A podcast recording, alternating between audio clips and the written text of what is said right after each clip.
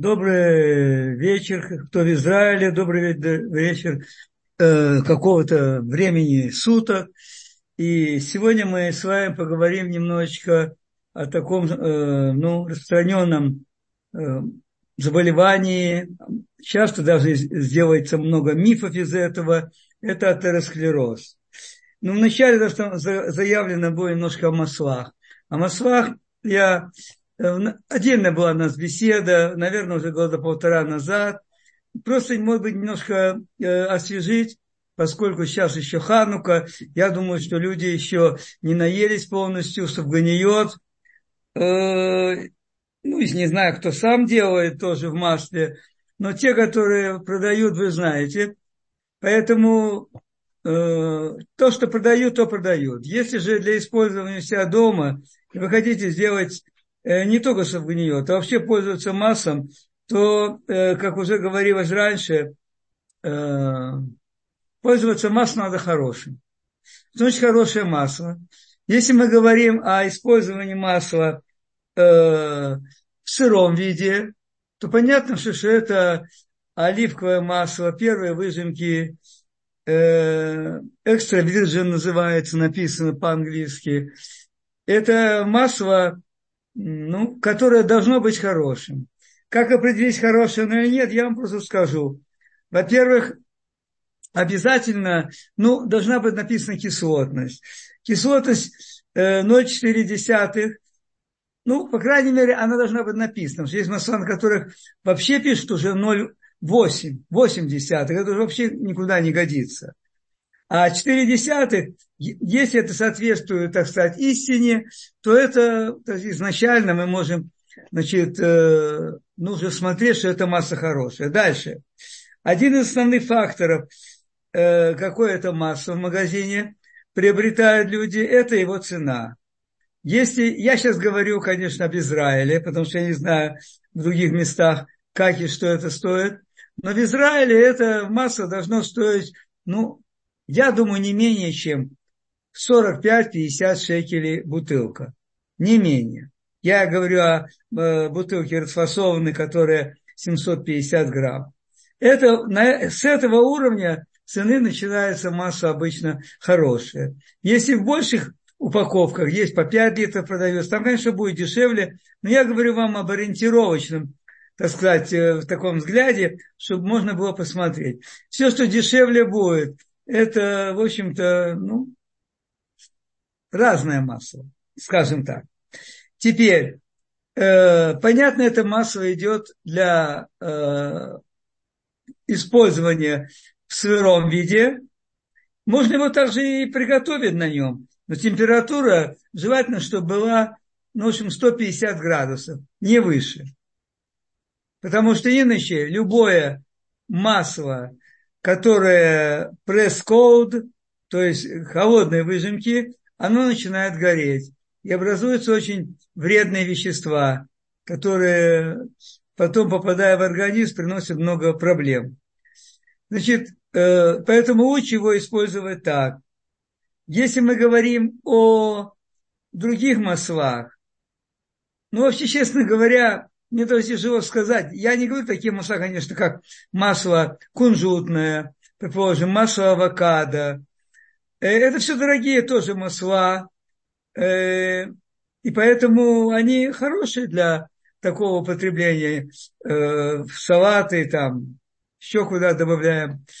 Если говорить о более дешевых маслах, то вообще соевое масло – Почему мы вообще не называем это маслом? Потому что это очень некачественный продукт, очень некачественный. И поэтому у человека, который заботится о здоровье, соевое масло не должно быть э, дома. Не, ну может быть, оно может быть дома, там, не знаю, может смазывать как-то двери кому-то надо или еще что-то, но только не для того, чтобы смазывать свой э, желудочно-кишечный тракт. Э, масло канола тоже разные сведения, но надо сказать, что это тоже не ахти, какая такой хороший продукт. Конечно же, лучше, чем соевое. Э, вы можете, обратите внимание, что соевое масло, оно очень мало сейчас продается в магазинах. Очень мало. Теперь, если мы говорим о хорошем масле, то это кокосовое масло. Кокосовое масло чаще всего оно у нас вообще идет органическое, потому что оно идет из э, тех мест Африки, где, в общем-то, химию, ну, я не знаю, наверное, не очень употребляют еще. Оно хорошее масло, у него хорошая температура горения, поэтому если вы хотите что-то приготовить, то это хорошее масло из таких цельных масел. Оно выдерживает температуру горения до 220-30 градусов.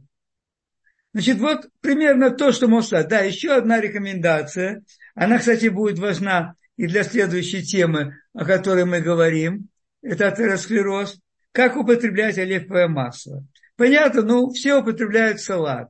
Но действительно есть мнение, которое мне приходилось уже несколько раз слышать, что очень хорошо употреблять оливковое масло в чистом виде. Что значит в чистом виде? Это значит, что они смешанные с, как бы, с едой, с овощами, что мы там готовим. Значит, одно из лучших, более эффективных средств приема, это понятно утром. Это утром взять, предположим, 30, 30, можно и больше, тут хуже не будет, граммов э, оливкового масла, понятно, хорошего масла. Можно добавить туда немножечко э, соли, Конечно, хорошо, если это будет э, морская соль, капельку соли для вкуса. Можно добавить туда даже куркум немножко. Вот.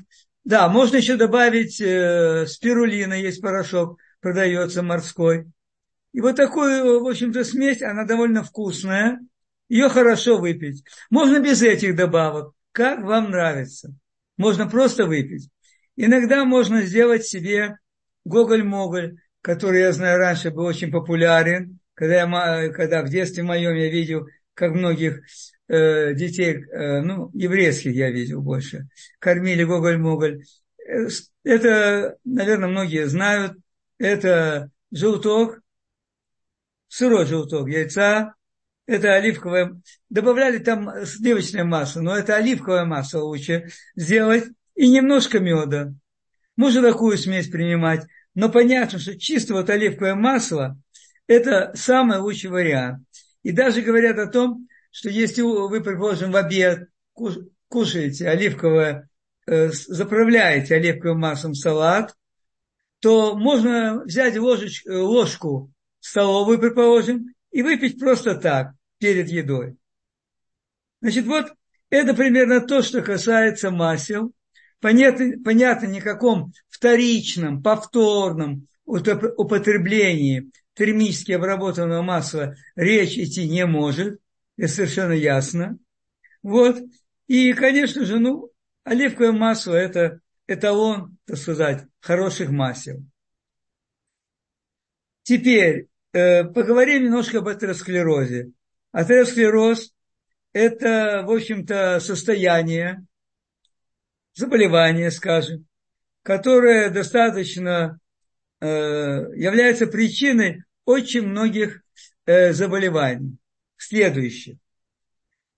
И стоит на первом месте э, смертность от сердечно-сосудистых заболеваний, в первую очередь, что связывают э, как, э, с состоянием атеросклероза. Э, чаще всего у страдают из атеросклероза какие наши части? Это в первую очередь, конечно, сердце, потом ноги и шея. Причем очень интересно, если мы с вами посмотрим, почему-то руки не входят в эти органы, которые страдают. И можно даже сразу вам сказать, что руки очень много двигаются. Очень активные руки, в смысле движений. И отсюда мы потом посмотрим, что является хорошим средством лечения атеросклероза. Это опять-таки активные движения. Теперь, что такое вот эти э, э, атеросклеротические бляшки? Значит, э, это говорится, например, то, что классика, и то, о чем говорят что это как бы избыточное вторжение холестерина, которое может влиять, которое может закупоривать проход сосуда и так далее и тому подобное. Есть очень интересные исследования, которые говорят о том, что вот эти бляшки атеросклеротические, это э, как бы скопление клеток типа такого пенистого состояния. И из чего они состоят? Они состоят именно из холестерола, но какого? Холестерола и желчи. Почему образуются вот эти вот скопления? Потому что печень, она в течение э, всего времени суток вырабатывает желчь. А в желчи есть также холестерин, понятно. И э, желчь, она, в принципе, должна выделяться из печени для того, чтобы способствовать расщеплению, усвоению жиров. Но когда э, э, при чем рационе у людей, а это на, сформировали уже несколько поколений, что жиров должно быть мало, что это вредно. Так вот, когда жиров вот этих вот мало, то тогда печень и холестерин, они как образуют такое соединение и откладываются на стенках сосудов. Но опять-таки в виде неплотных образований, а таких пенистых, причем э, это образования сами себе, они совершенно не опасны. Они не опасны ни в какой мере. Опасно то, что может привести к каким осложнениям, если они начинают пропитываться какими-то веществами. И в первую очередь, в первую очередь, это, э, то есть, может быть, само по себе немножко опасно. Почему? Потому что в целом вот этот вот э, э атеросклероз, он как бы является следствием нарушения обмена жиров и холестерина холестерола, если так сейчас говорят. И вследствие этого образуются вот эти бляшки. Но э, одна из опасностей, которая существует, даже две, вернее. Значит, первое – это избыточное количество кальция и витамина D. Особенно это касается людей, э, ну, почему-то в своих сообщениях люди пишут или говорят, если это слушать, у людей пожилого возраста, и говорят 55-60 лет.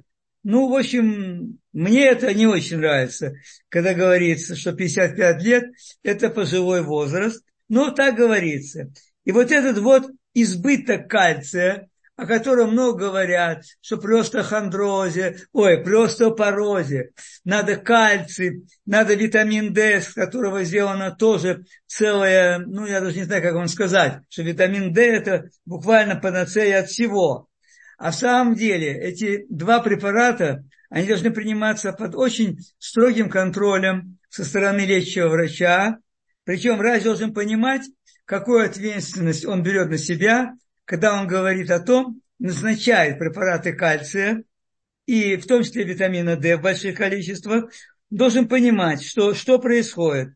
Вот этот кальций, он э, пропитывает, пропитывает бляшки и образуются кальцинаты. То есть сосуды, наши сосуды кальцинируются. И вот эти вот соединения уже тогда, они как раз и могут образовывать тромбы.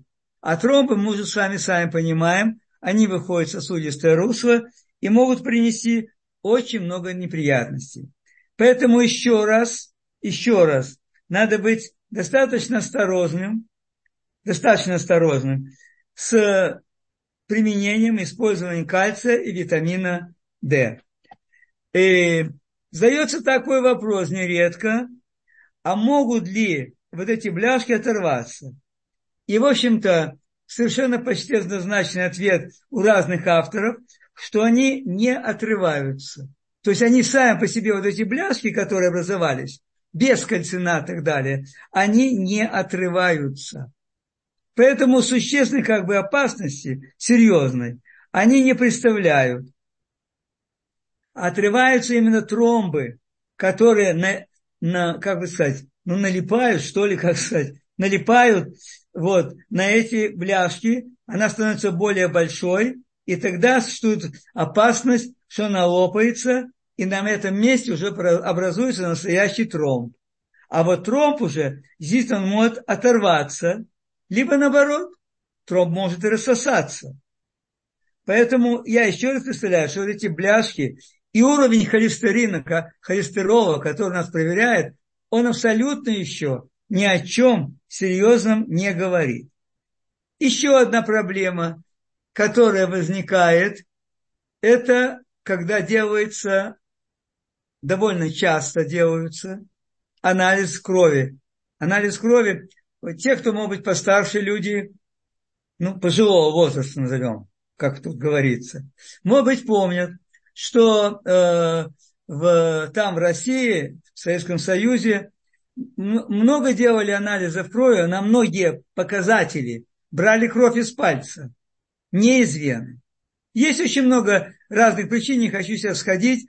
Первую очередь экономическая причина, что те анализы простые, которые можно делать, не знаю, там лейкоциты, эритроциты, там э, есть целый ряд анализов. Спокойно можно взять пару капель крови из пальца и прекрасные результаты. Но для этого должна быть лаборатория как бы на месте, как это бывало в поликлиниках. А если же надо сохранять кровь и так далее, то понятно, что надо большее количество, добавлять всякие компоненты туда. Ну, не хочу входить. И потом это очень выгодно. Например, на, э, например э, кровь из э, Иерусалима, не только Иерусалима, а всего центра страны, доставляется в огромный такой лабораторный корпус, не знаю сколько там, пять или шесть этажей, который находится в Лоде, и все туда везется. Понятно почему. Потому что многие аппараты, они дорогостоящие, их надо эффективно использовать. Ну, это не наша цель сейчас. Так вот это вот, когда мы нарушаем целостность стенки кровеносного сосуда, что должно там образоваться? Ведь это надо вот эту дырочку, которую сделали, ее же надо чем-то залепить, ее надо как-то за, залатать там, ну, чем-то замазать ее. И для этого туда вот устремляется, например, вот, э, или холестерол, и э, устремляются туда вещества, которые останавливают свертывание, способствуют свертыванию крови. Если говорить так вот правильно, то образуется своего рода микротромб. Микротромб, который мы образовываем. Так если такой микротромб образуется там, ну, раз в год, может быть, еще реже, не знаю, но если это делается довольно часто, то эти микротромбы, они могут при э, определенных условиях соединяться, они отсоединят, отрываются как бы от этого места и могут образовываться больше э, по размеру тромб. Еще очень много да, лет назад, в 1899 году, была опубликована работа известного немецкого хирурга, где он говорил об отрицательном влиянии процедуры, связанной с э, анализом крови, с частой сдачей сдача крови, когда дается, когда игла входит в стенку сосудистую, и она должна чем-то закрываться. Вот это вот тоже очень серьезно, но опять-таки и здесь нам нужен тоже холестерол. Поэтому говорить о том, что холестерол, холестерин – это вещество, которое надо так бояться, и все смотрят, это совсем не так. Во-первых, это основа почти для всех гормонов, которые у нас в организме. Именно на основе холестерина э, строятся и образуются гормоны. Кроме всего прочего, значит, э, да, задается вопрос тогда, например, нет, чтобы закончить нам с кальцием, есть очень интересная, кажется, процедура. Я могу честно сказать, что я не знал этого. Хотя, оказывается, это выступление кардиолога, который выступает, который сказал, что очень важным анализом является определение коронарного кальция. Коронар, то есть степени кальцинации коронарных сосудов. Там это очень простой анализ. который проводится без контрастного вещества, то есть здесь опасности никаких аллергических реакций. Обычно это, он называется АСКТ, то есть компьютерная терапия определения кальция. Причем э, обычно делается по другим поводам, это компьютерная э, томография. Но если попросить радиолога, я говорю сейчас о слов, это врача-кардиолога, который работает в израильской больнице.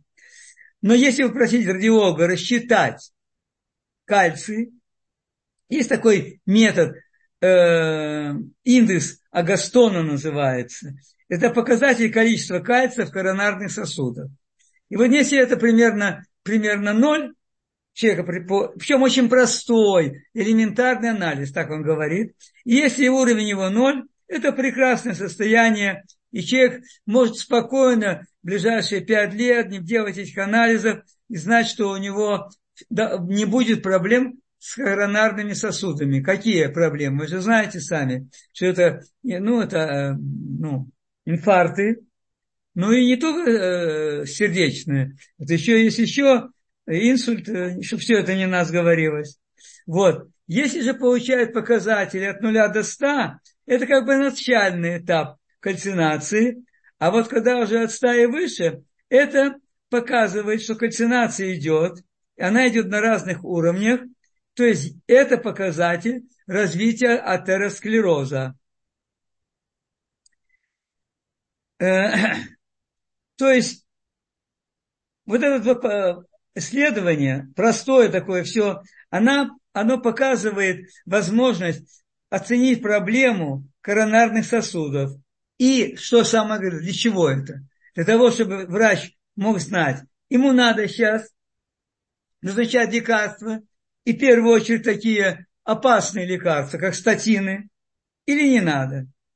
Поэтому очень хорошо, я действительно, ну, я редко бываю врача, но теперь, когда я в следующий раз буду, я вам действительно спро- спрошу насчет этой процедуры. Теперь спрашивается, значит, с одной стороны мы сказали, значит, что может, да, влияют ли как-то какие-то пищевые добавки, витамины, так, на отложение вот этих э, бляшек и вообще для профилактики атеросклероза и других сердечных проблем. Здесь, э, наверное, все-таки мы придем к, к такому времени, когда будем однозначно говорить, что мы не можем точно судить о качестве пищевых добавок, биологические вот эти пищевые добавки, БАДы, так называемые, вот, которые выпускаются. Это первое. Второе, второе, мы не знаем точно и о дозировках, которые должны быть.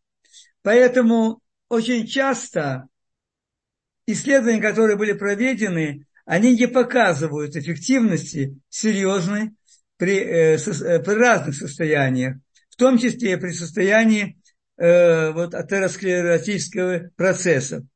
Поэтому э, чаще всего это все-таки, ну, можно сказать, не знаю, профанация, вымывание денег, как хотите называйте. Но, э, по крайней мере, точных результатов не получено. А вот где точно имеются достоверные сведения прекрасного влияния на состояние человека, это три вещи, которые оказывают. Это первое, правильное питание, о котором мы с вами говорим уже полтора года, наверное, примерно, а может даже и больше немножко. Это раз это достаточная двигательная активность и правильный режим отдыха. Ну, самое короткое, о чем можно сказать, давайте сразу скажем, это э, полноценный отдых, правильный режим отдыха для полного восстановления организма. Это значит, что человек должен э, как бы отдыхать в нормальных условиях, не где-то там сидя или, не знаю, еще в нормальных условиях, и продолжительность сна, о которой говорят, она где-то колеблется от 6 до 7 часов. Как правило, не так много говорят о 8 часов сна. Хотя Рамбам, он писал, что человек должен спать 8 часов. Ну, наверное, у него были какие-то для этого основания, я так думаю. Вот.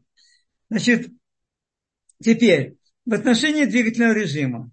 Ну, наверное, нет ничего более эффективного, чем двигательный режим человека. Почему? Потому что многие наши неприятные состояния, многие болезненные состояния, они чаще всего связаны с нарушением кровообращения, кровоснабжения данного органа или системы. Это основа. Об этом очень много писал, я считаю, потрясающий врач Зауманов. У него есть целое э, несколько книг.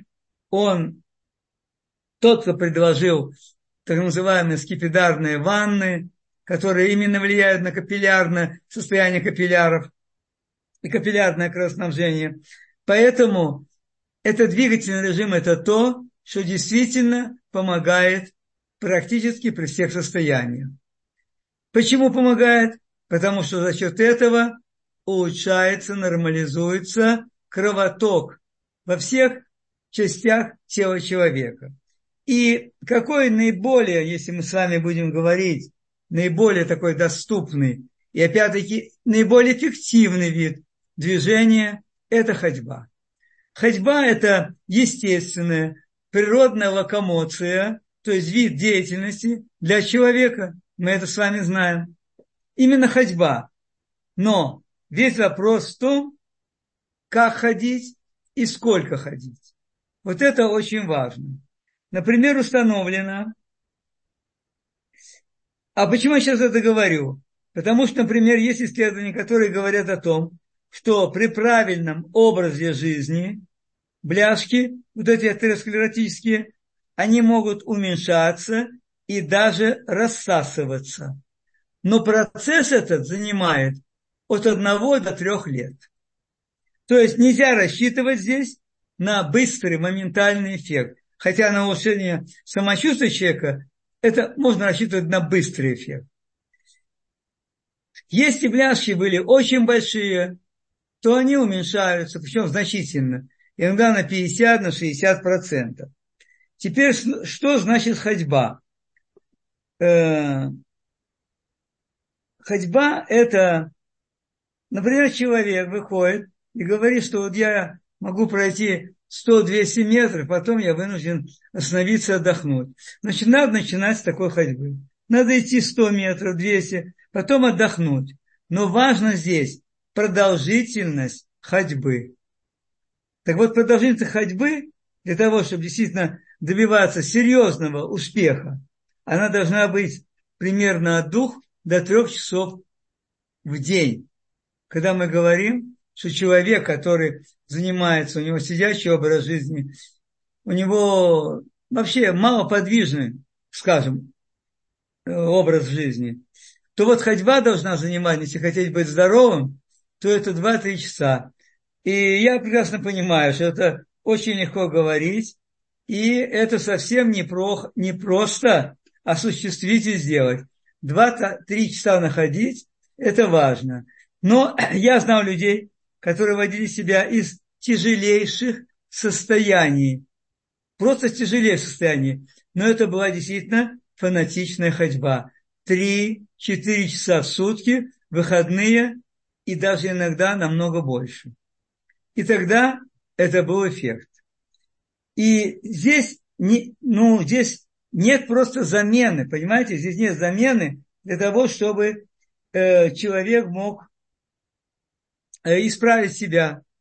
Люди, которые стояли перед операцией, люди, которые уже были в каком-то состоянии, если они действительно занимались и нормализовали двигательный режим, это даже не нормализовали, они действительно очень увеличили, то они добивались успехов.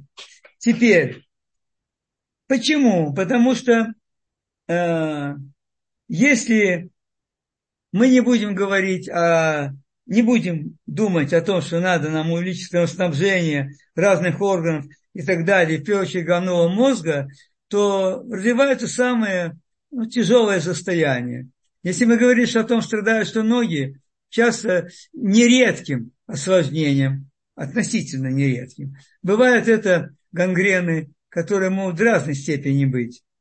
Но теперь, если мы говорим о состоянии э, головного мозга, то это ну, чаще всего то, что сейчас очень имеет большое распространение, это деменция. Это когда человек, в общем-то, начинает ухудшаться память, все, дальше еще хуже. Чтобы опять-таки это не о нас с вами говорилось. Вот. Значит, э, опять-таки инфаркт, инсульт. Это все чаще всего такие состояния, которые развиваются на фоне недостаточного движения. Значит, теперь, поскольку мы с вами уже говорили о том, что состояние э, желчи и холестерина, который выделяется, они связаны. Поэтому понятно отсюда, что именно функция печени и желчного пузыря, они в значительной степени определяют именно уровень и возможности, вероятность развития э, вот этих бляшек, развития и тромбов и так далее. Поэтому что можно здесь порекомендовать? Значит, э, во-первых, э, поскольку мы говорили, что желчь образуется постоянно в печени, она должна реализовываться. Она для чего-то образуется.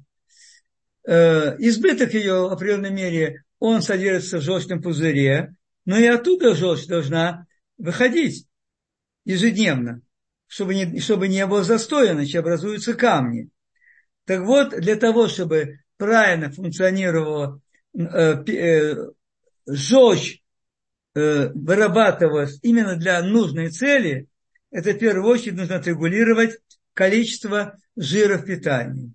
Теперь уже достаточно много говорится, уже много, уже много лет говорится о том, что э, количество жиров, как растительных, так и животных, в питании человека должно быть значительно увеличено по сравнению с тем, к чему нас приучали.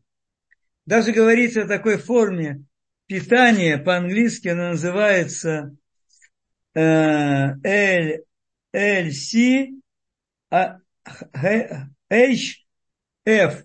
AC это значит э, MC, MC, то есть это минимальное карбогидратов, то есть минимальное количество это э, углеводов, и высокое, high, высокое количество, F – это жиров, fat. То есть, э, действительно, очень много сейчас имеется исследований, показывают, что э, в пище человека должно быть достаточное количество жиров. Причем это разные жиры могут быть. Это могут быть растительные жиры, это могут быть животные, обязательно должны быть животные жиры. И тогда избыток желчи, он будет реализовываться, он будет способствовать расщеплению вот этих жиров, и не будет избытка желчи, который вырабатывается и потом откладывается как бы организм под запас в виде вот этих э, э, пропитывания этих атеросклеротических бляшек. Теперь, если мы будем говорить о э, питании, которое в данном случае э, ну, нужно употреблять, чтобы как-то минимально себя э, подвергать риску, то я прочитал интересный такой термин, опять-таки, вот прочитал в одном месте, это термодинамическое питание. По-моему, это доктор Шишонин говорит. Термодинамическое питание. Что значит этот термин, это минимум термообработки пищи, минимум, потому что термообработка, она очень ослабляет э, функцию пищеварительных органов. Когда пища обработана, размята, все, нет необходимости у желудка, а тем более кишечника, включаться и начинать нормально, э, эффективно активно работать. Все приходит такое, все. Теперь, э, повторное нагревание пищи. Тоже совсем не очень-то нужно. Она может быть чуть-чуть нагрета, но мамаш действительно совсем немножко. Дальше. Динамическое, термодинамическое. То, это, то есть это уже связано не с питанием, как бы, а с характером э, деятельности человека. То есть должно быть достаточное количество движений в течение дня. Причем он очень интересно показал, показал, что вот это вот состояние, оно э, как бы вписывается в первый закон термодинамики, который когда-то, я помню, по физике, в общем-то, мы изучали. Теперь, значит, еще раз о питании. И это будет очень полезно, если утром, хотя бы утром только выпивать 2 столовые ложки оливкового масла. Можно с добавками, о которых я вам говорил. А через минут 30-40 тогда можно завтракать. Причем хорошо, если в, в, в состав завтрака будет достаточное количество жиров. Смотрите, жиры это ведь и э, это может быть и вот эти массы, которые делаются, выдавливаются из э, арахиса, из кунжута. Э, это может быть самые разные жиры, и человек должен не бояться добавлять. Понятно, понятно, конечно, совершенно с головой. Какие продукты все-таки не стоит нам употреблять? И это практически надо ограничить жарение, то есть жареное, все. Дальше. Различные виды газированных вод, различные рафинированные продукты и максимально уменьшить хлебобулочные разные изделия. Даже в том числе и хлеб, который мы как бы считаем, что он достаточно, э, так сказать, нам полезен. Что я даже я не знаю, что сказать вам еще.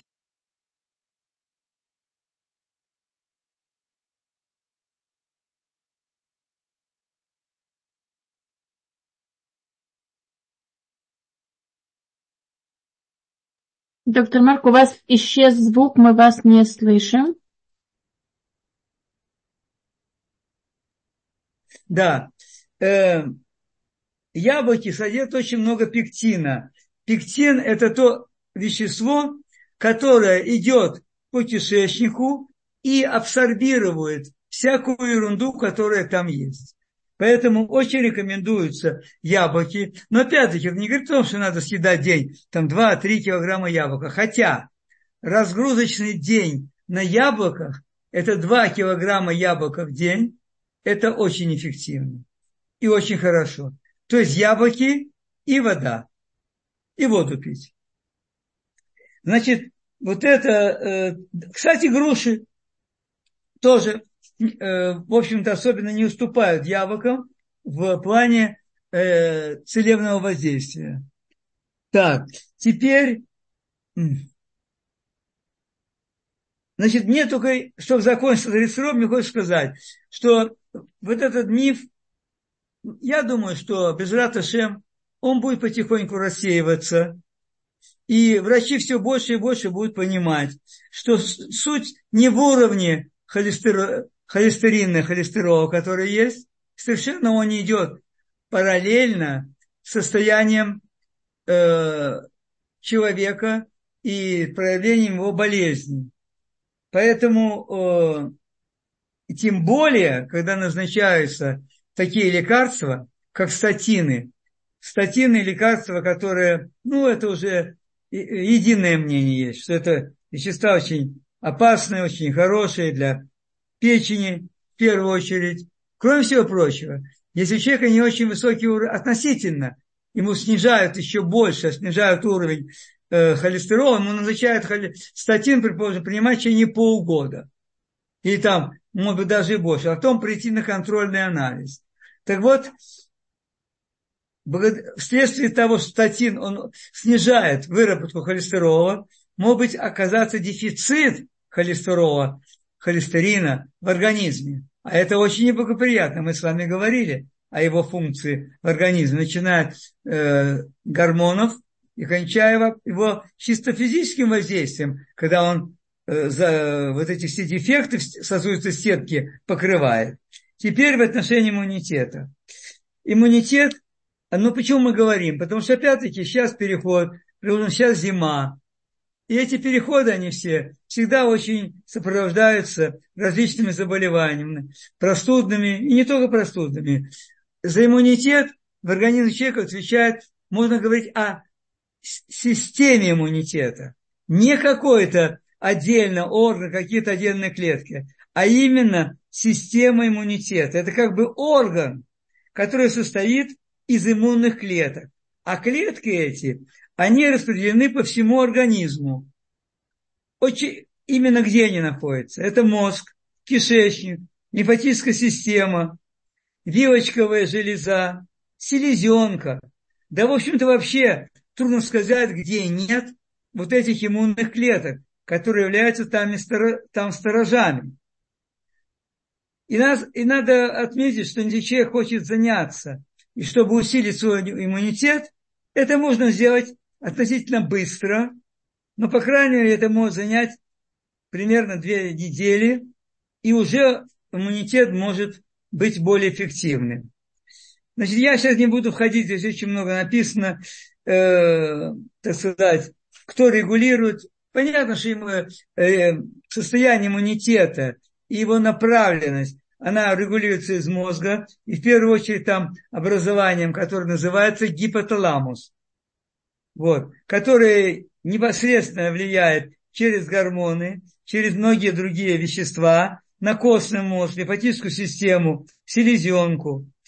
Вот. И,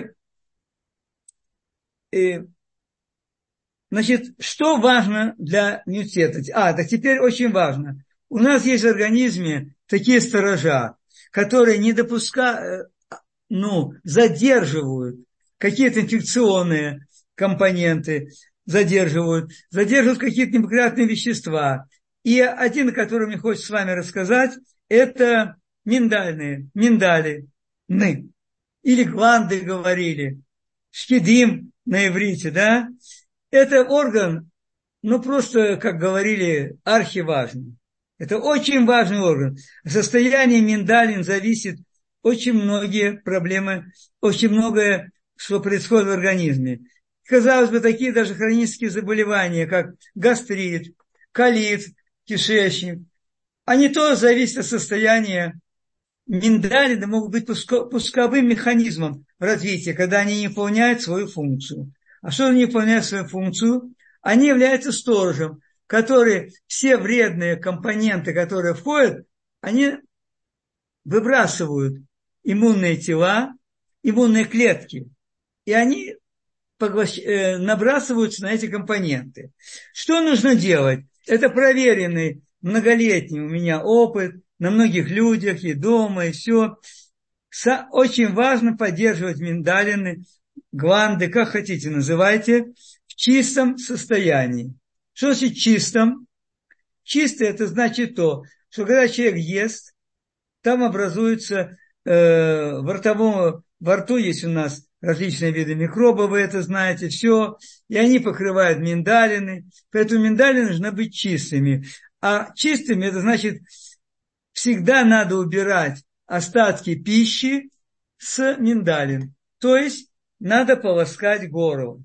Надо гору обязательно полоскать на ночь.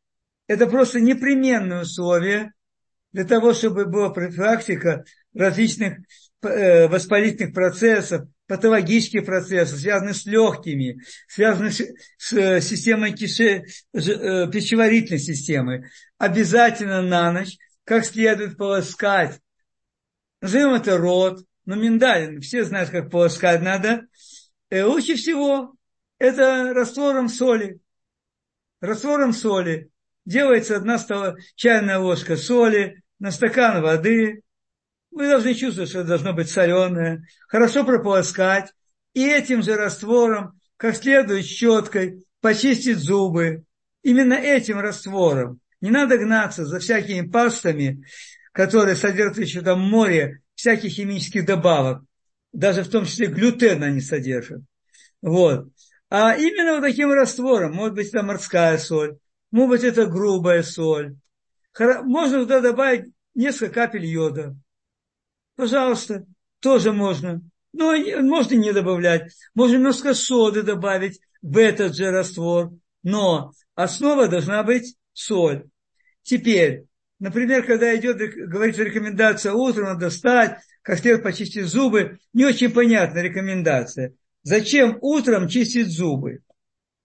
Для чего? Сейчас человек идет кушать, и опять у него во рту там все что угодно творится. Так вот, после еды сразу почистить и зубы, пополоскать рот после каждой еды. Это очень важно.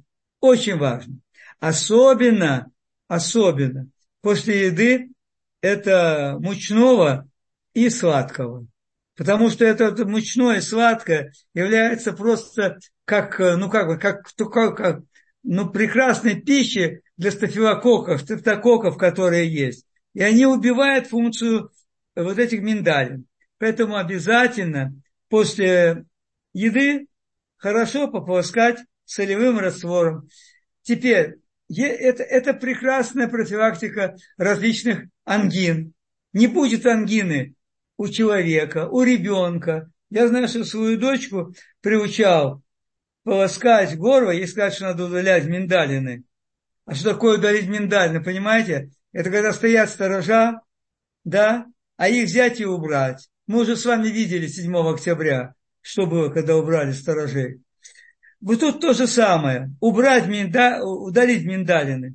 Это значит, все воспалительные процессы начнутся в гортани, в бронках и так далее. Так вот, когда и говорили, точно уже было сказано, что надо удалить миндальное все, начали полоскать. Причем ребенка где-то в 5 лет там. Не так просто было приучить, но нужно было стоять над ней. И она привыкла. И она уже вообще без этого не ложилась спать. Все, закончились ангины. Просто закончились. Теперь, очень много говорится о том, чтобы поднять свой иммунитет. Это очень важно.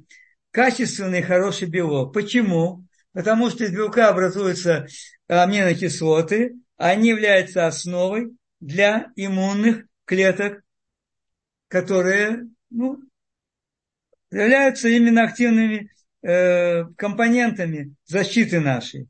Почему важен жир?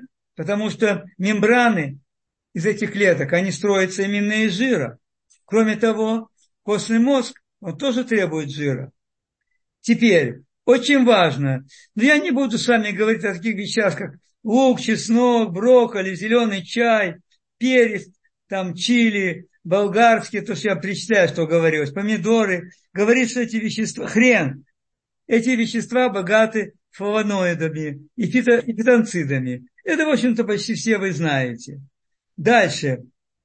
Очень важно, да, надо еще понимать, что иммунитет нам нужен не только для этого. Нам иммунитет нужен для того, чтобы, чтобы бороться с различными видами опухолевых клеток, которые, к сожалению, образуются, постоянно образуются в организме и свободные радикалы, которые образуются из неправильно приготовленной пищи и так далее. И очень в значительной степени иммунные клетки тратятся именно на это. Поэтому мы должны поддерживать состояние нашей иммунной системы.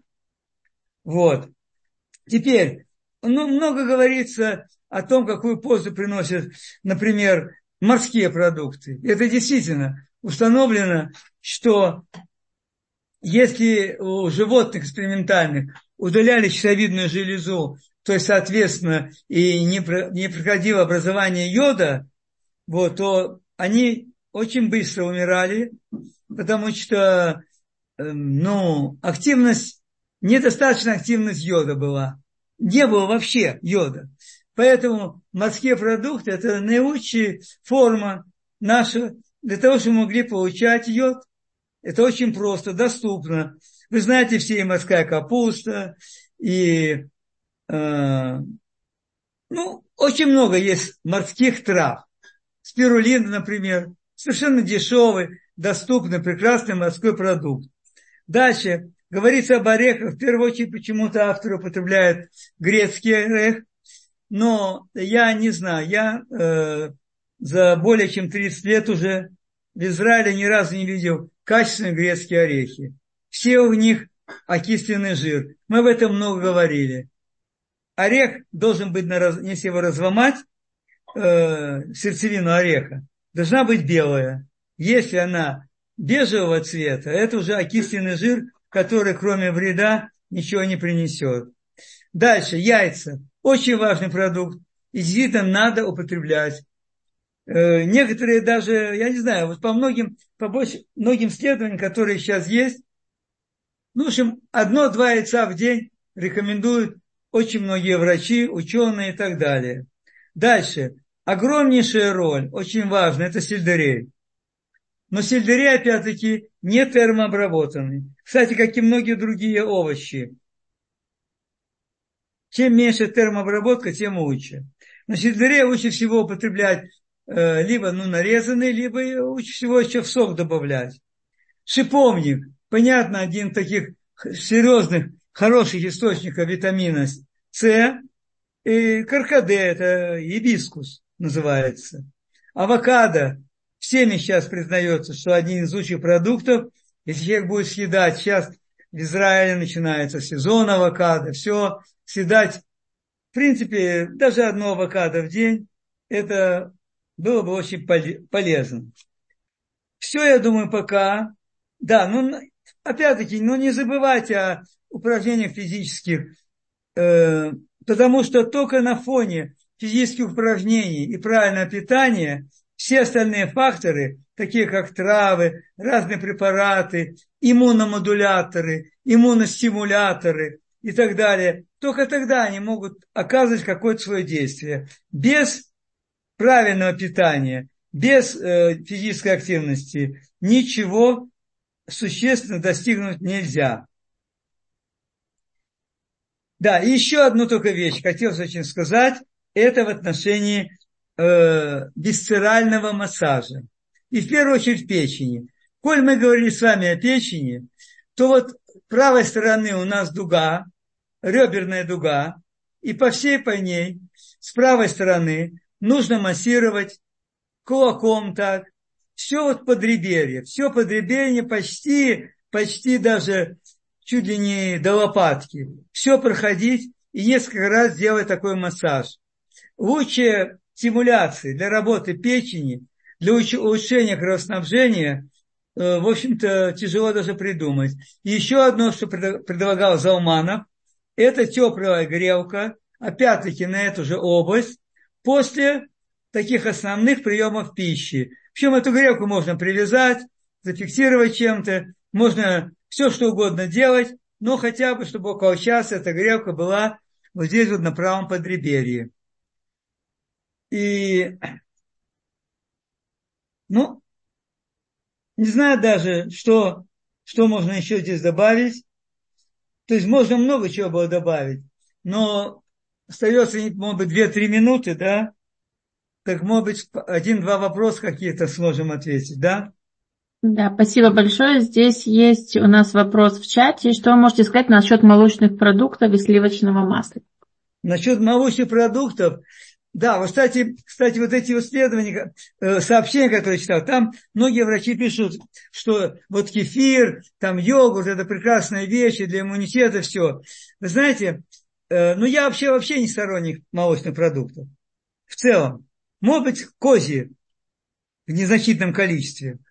Это первое. Второе. Понимаете, когда рекомендуют э, вот в этих работах, когда рекомендуют, предположим, орехи грецкие, когда рекомендуют курицу правильно приготовленную, так, когда рекомендуют молочные продукты, все время почему-то, никогда, вернее, не говорится о том, какое качество этих продуктов.